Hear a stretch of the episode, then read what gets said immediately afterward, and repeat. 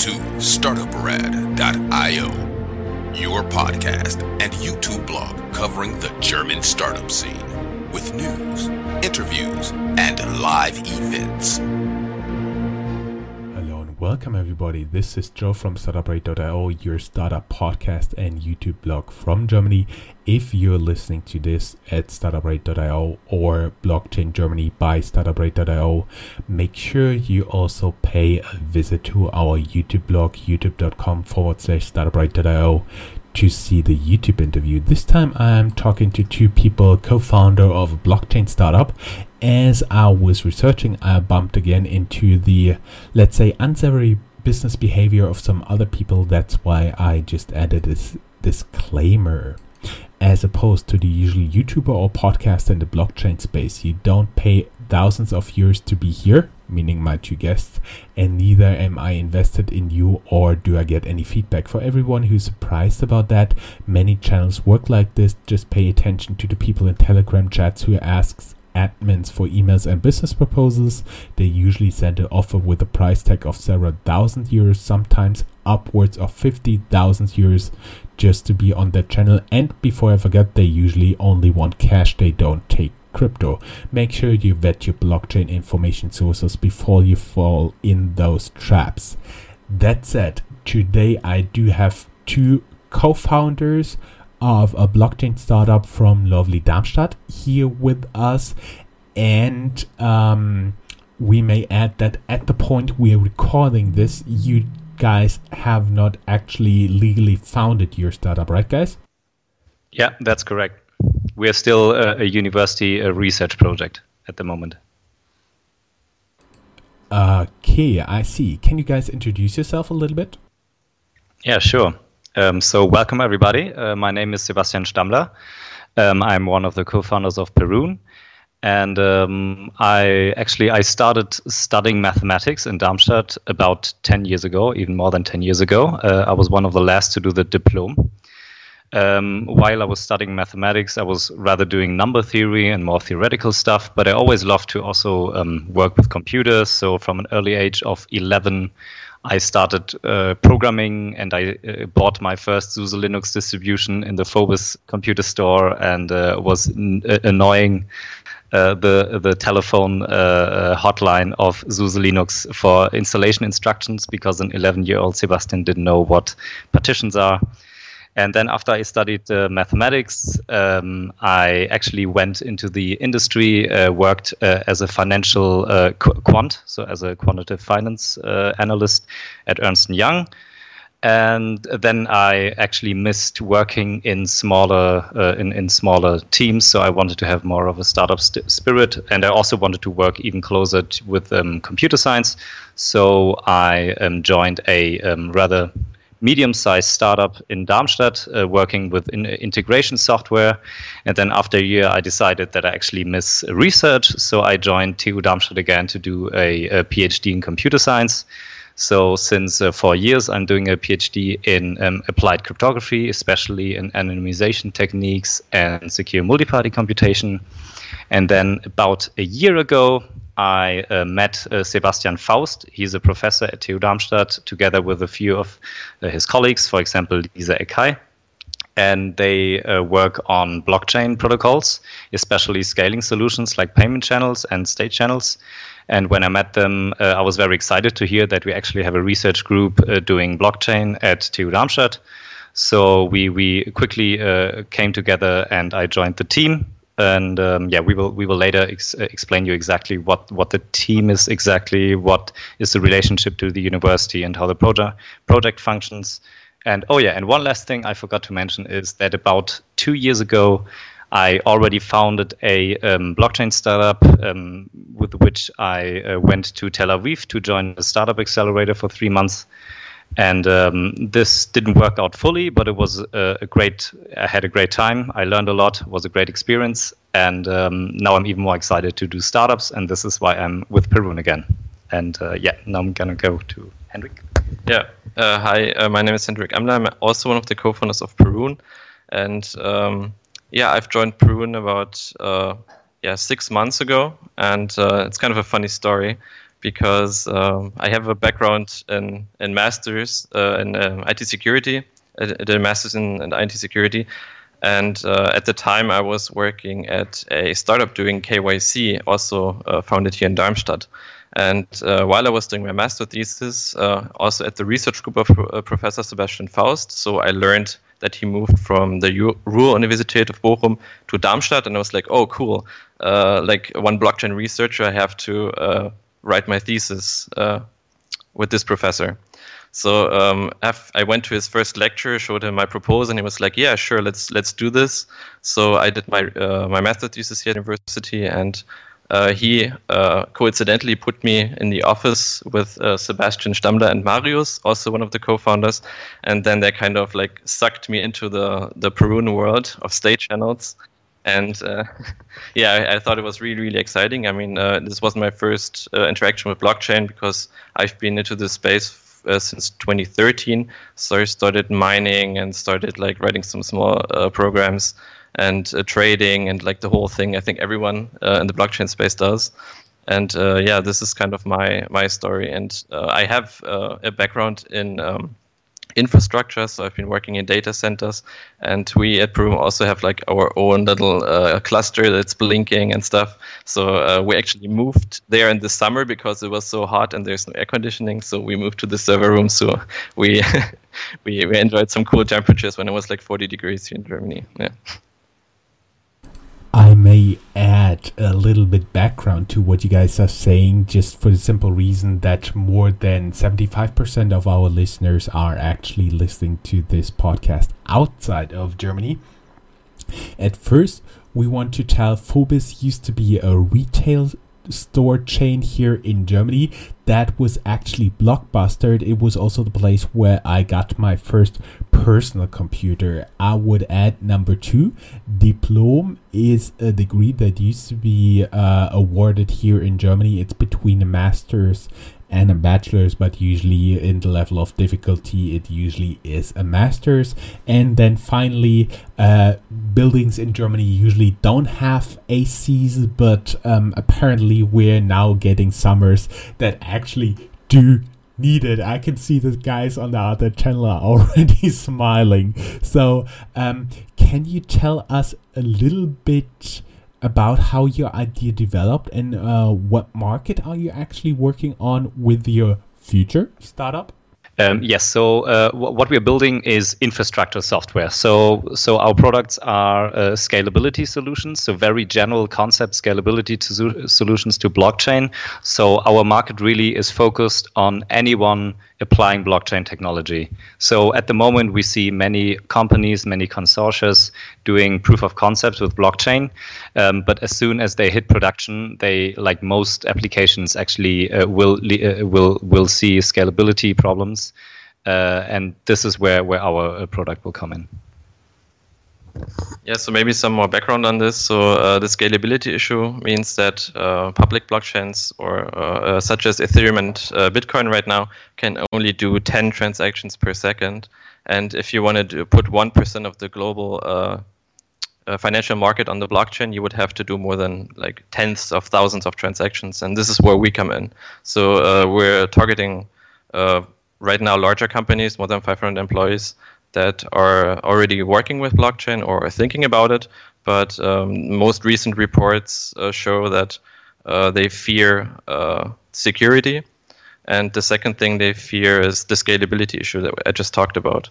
So we hit both of these uh, targets because our protocols that we uh, developed here at TU Darmstadt are actually provable secure. So that means that on a protocol level, there can be no more security issues and uh, this is one one major USP of us uh, that uh, we can fulfill. So, um, yeah. Ah, uh, we may. Uh, we always try to um, make this podcast so everybody can understand it without any background. Um, from my understanding, basically, blockchain is a decentralized um, database that actually gets bigger, uh, so to say, longer with every transaction, and that's where the scalability issue comes from, right? Yeah, exactly. Yeah, sorry, we, we didn't give any ba- background on blockchain yet. Yeah, we, we're sorry for that. Um, so yeah, blockchain to to sound less sexy is just an append-only decentralized database, uh, and uh, every so the database is modified by transactions. So every time you want to modify, for example, the balance of of, of people in the in the blockchain uh, network, you send a transaction, and this transaction gets appended. Uh, and uh, several transactions are grouped into blocks, and then uh, blocks form the blockchain. So every block, so you basically what ha- what's happening is that um, that entities called miners are aggregating uh, transactions into blocks, and then they try to solve a mathematical puzzle. In the case of proof of work blockchains, and then they uh, also have a pointer back to the prior block, and then when when the mining process is uh, successful, this block gets introduced into the blockchain network and is broadcast. So at at the core, blockchain is really just a solution to how do you decentralize a database and have a common view, like a world view on the state of the database. And uh, you have uh, uh, you have several um, algorithms to find consensus. Those are called consensus uh, algorithms or consensus mechanisms, like proof of work. This is the famous proof of work that Satoshi Nakamoto introduced with Bitcoin. Um, how do you actually find a common ground, a common view of the database? And this is what blockchain really is and but because you have to distribute those transactions and the state of the network through the whole network, um, you very quickly hit uh, scalability uh, problems, uh, scalability boundaries, and this is where our technology comes in. Whew, okay, um, let's try to relate it a little bit to things everybody can understand. So, what is what is usually the uh, security concerns? Because um, at the beginning there have been many exchanges, uh, Bitcoin exchanges especially, that got hacked and completely robbed. So, um, I do believe that's where one of the security issues is actually coming from.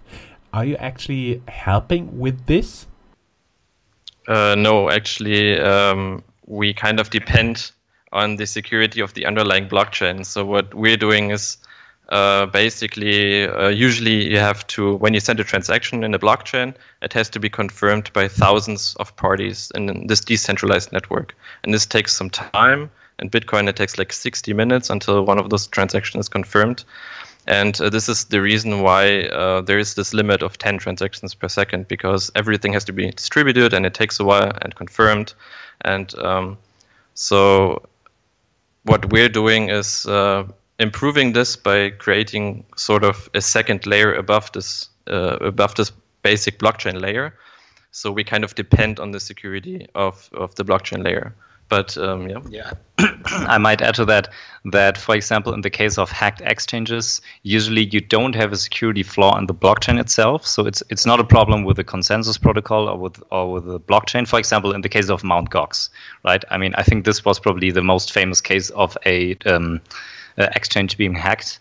Um, at, at, no point was really um, the blockchain, like the Bitcoin blockchain wasn't really hacked, but it was actually the SecOps of Mt. Gox that, that were faulty.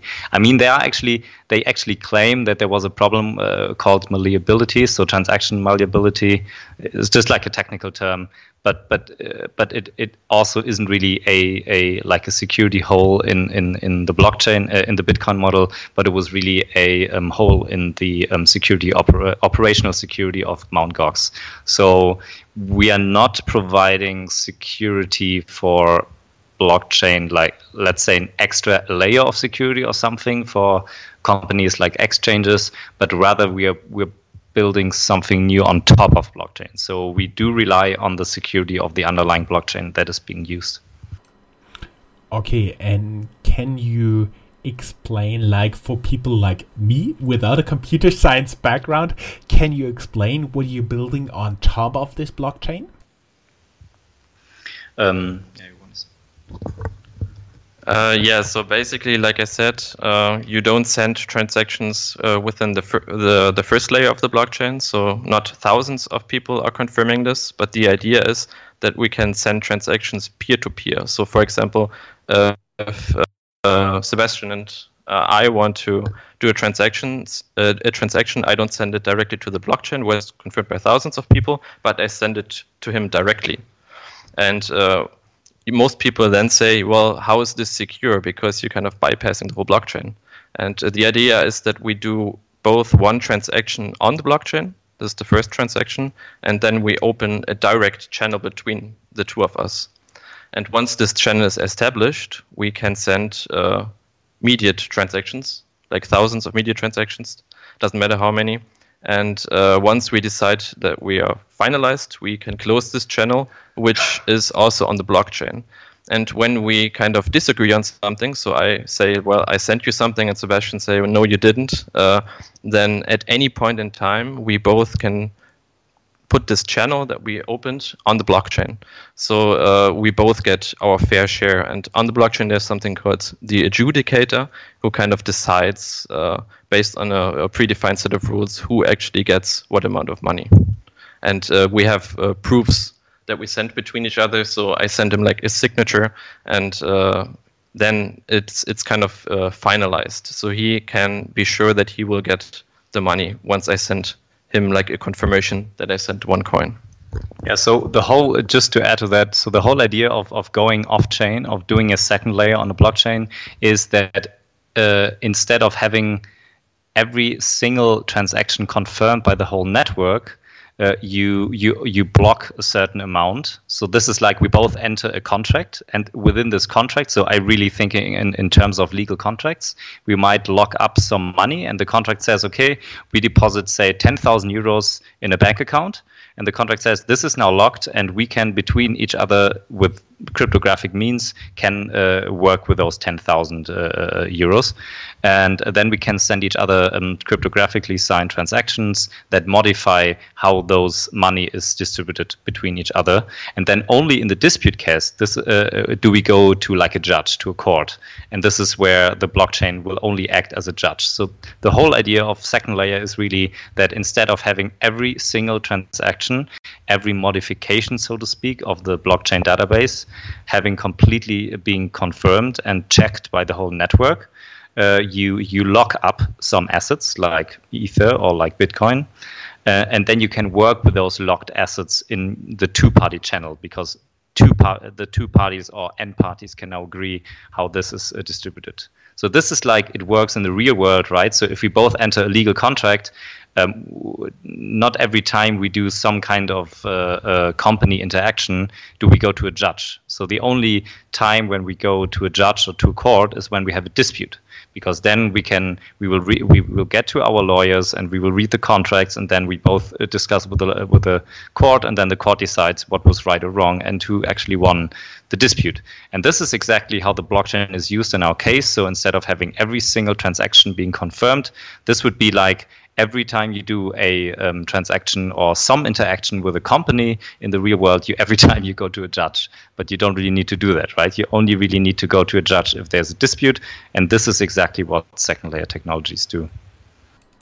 Ah, I see. I now understand. Like opening a separate channel between you guys and we are more of a b2b channel so a lot of our audience is entrepreneurs is uh, founders is um, people on a c level. So can you give them some ideas how they could actually work with such a concept? How you could integrate it into software into processes stuff like that? Yeah, sure. So uh, the first thing we're building right now um, is an SDK, so a software development kit uh, that we want to release open source by the end of December. Uh, that can be used to integrate uh, our technology that we just described the second layer off-chain technology into existing uh, blockchain systems. So these developer can developers can use uh, our technology kind of as a library that you can add to to a software, and then they can utilize uh, our functionality if if that's easy enough to understand. So yeah, so like we said before, our our main target are really people who are already using blockchain. Um, so if you have like a consortium with your, like your, your company has has a group of other companies and you have a Hyperledger Fabric instance, for example, running. So Hyperledger is one of those proof of authority blockchains that is uh, being used for consortium blockchains right now, and then uh, people could use those channels to to drastically increase the scalability and also the finality requirements on transactions. So yeah, like in the business to business context, th- this is actually perfectly um, usable software.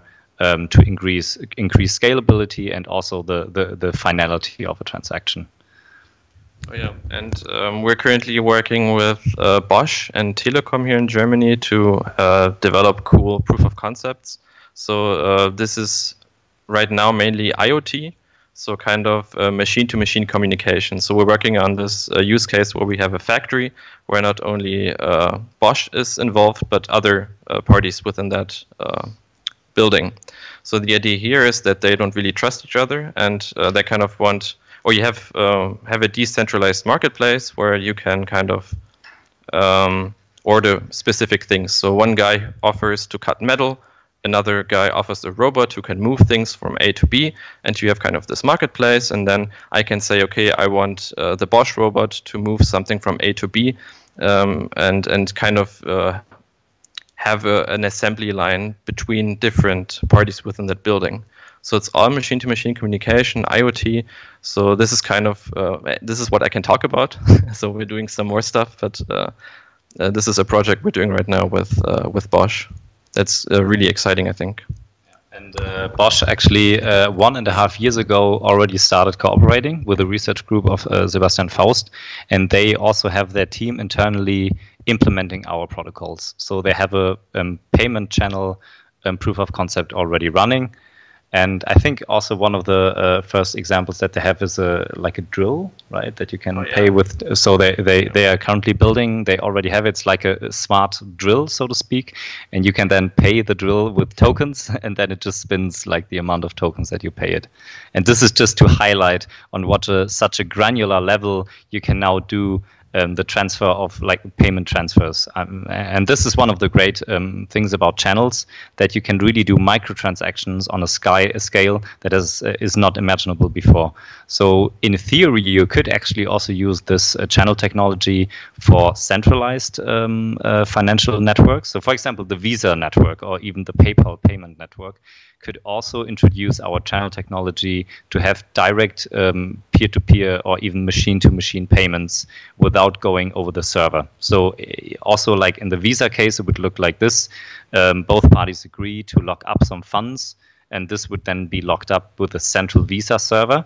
And then after the Visa server has recorded this funds being locked on the on their server, then two dev- um, devices could directly exchange cryptographic signatures to send microtransactions. And we're really talking about could be at thousands of a cent that is being sent every second to to pay for some service. Um, yeah, and this is also possible with channel technology. So in an abstract sense, channel technology doesn't even depend on on a blockchain uh, network as the transaction network, but it could also be a centralized network like Visa or PayPal.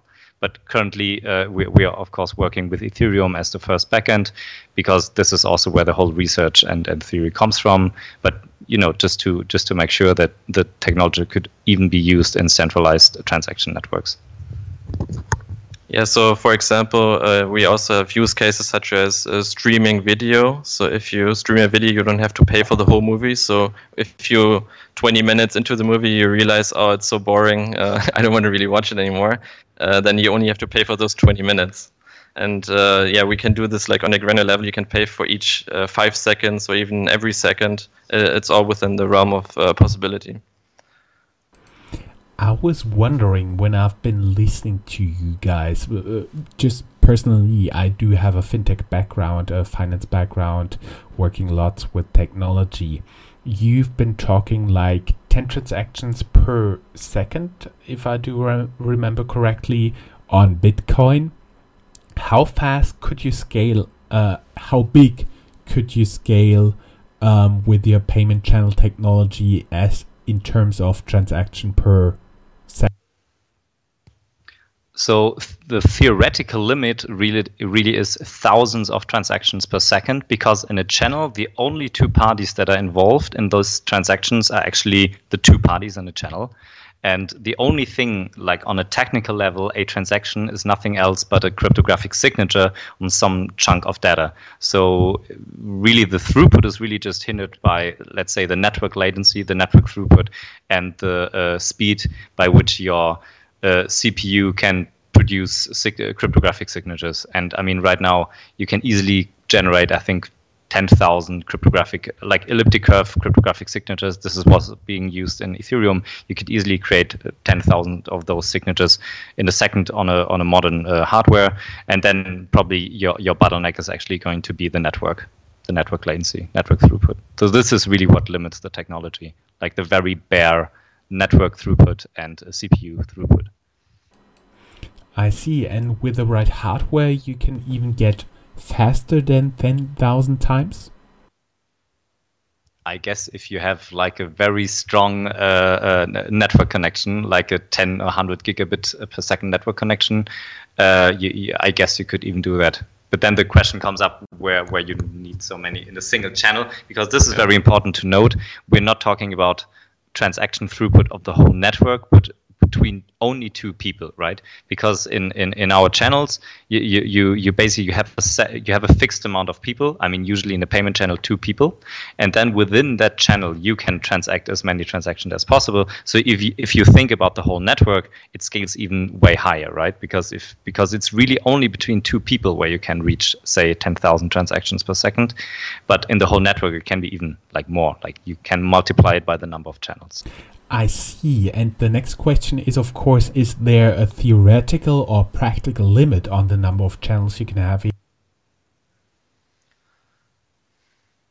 Hmm. I mean, you, I, I. So the thing is, it channels itself become impractical um, if, if so if when we're talking about ledger channels ledger channels is what we call what is directly being funded by the by the blockchain or by the network um, then I mean it, it really is just a so there are no theoretical limits really. I mean basically everyone could open a channel with everyone else, but then you have a practical uh, like uh, let's say you have a usability limit because you have to lock up funds. And imagine you have like thousand customers and you have to lock up funds with each customer, then you actually have a liquidity problem because you don't have enough funds to lock up. So I think they're not really theoretical limits on the on the let's say theory of it on the technology, but it's rather a liquidity problem which you run uh, when you when you work with channels. I see. And are you also working with some um, models like trustees or something that actually those can a little bit work with the money so that you don't have to commit like 100% but only like margins uh, like you do in terms of Eurex transactions um, derivatives? Yeah, a very very good question because we're actually um, having active research right now.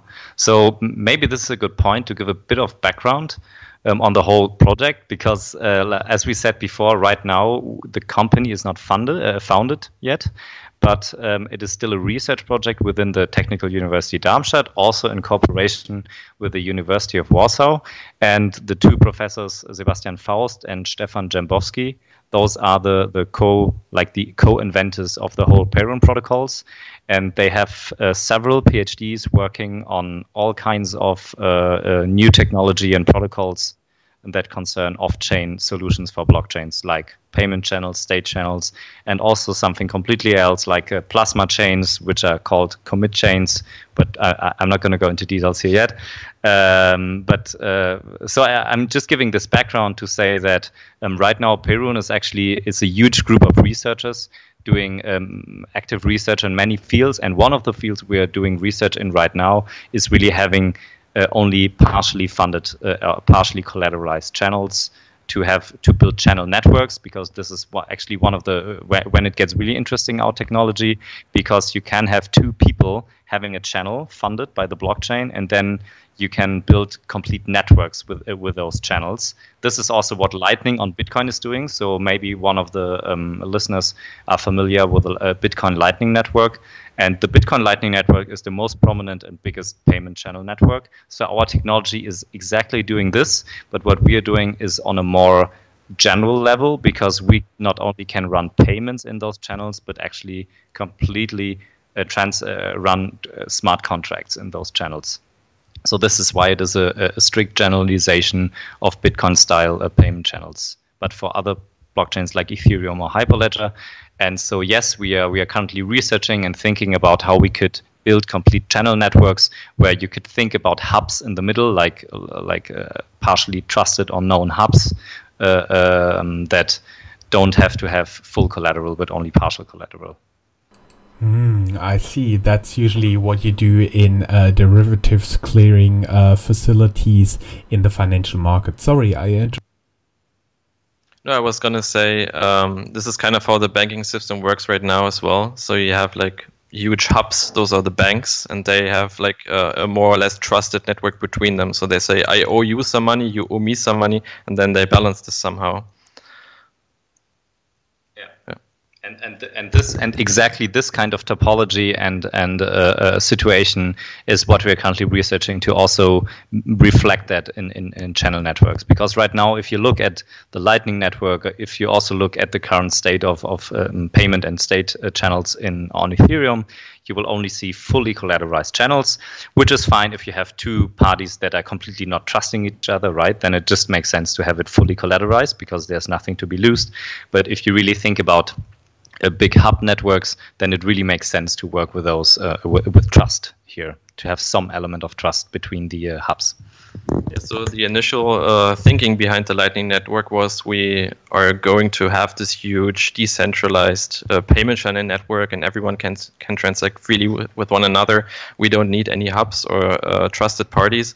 But then a while later, they figured out well uh, this doesn't really work because the routing is an issue. So if I want to route something to a different person, so a transaction, this takes some some time to compute. Actually, uh, right now the trans- uh, the network has 10,000 nodes, I think, and sometimes you run into issues where uh, actually finding a path to uh, the recipient of the money takes like 10 minutes or something like this. So uh, then now they they're going back to this uh, to this hub topology where you kind of like in the internet your router connects to uh, a provider and then this provider connects you to all the others. And because it would be infeasible for the internet to be fully decentralized because uh, it wouldn't be very uh, there wouldn't be much performance. You would have to wait like a few minutes to open a web page probably. I see, I see. And everybody can tell we are touching on very uh, cutting edge technology and forward looking uh, stuff here. Everybody who'd like to learn more, go down here in the show notes. There is a link to the LinkedIn profiles of the two guys I've been just talking with, as well as to the website of Perun Networks and uh, I hope you guys also give me the link to all the research you've just quoted, and um, I'll also put it in the show notes wherever you're watching this YouTube, this video or uh, listening to the audio track. Go down here in the show notes. There's a link to our website www.startuprad.io, and then a little bit text. That's our blog, and uh, the specific blog where you can find all the show note links. Hendrik, Sebastian, it was just a pleasure having you here. Thank you very much.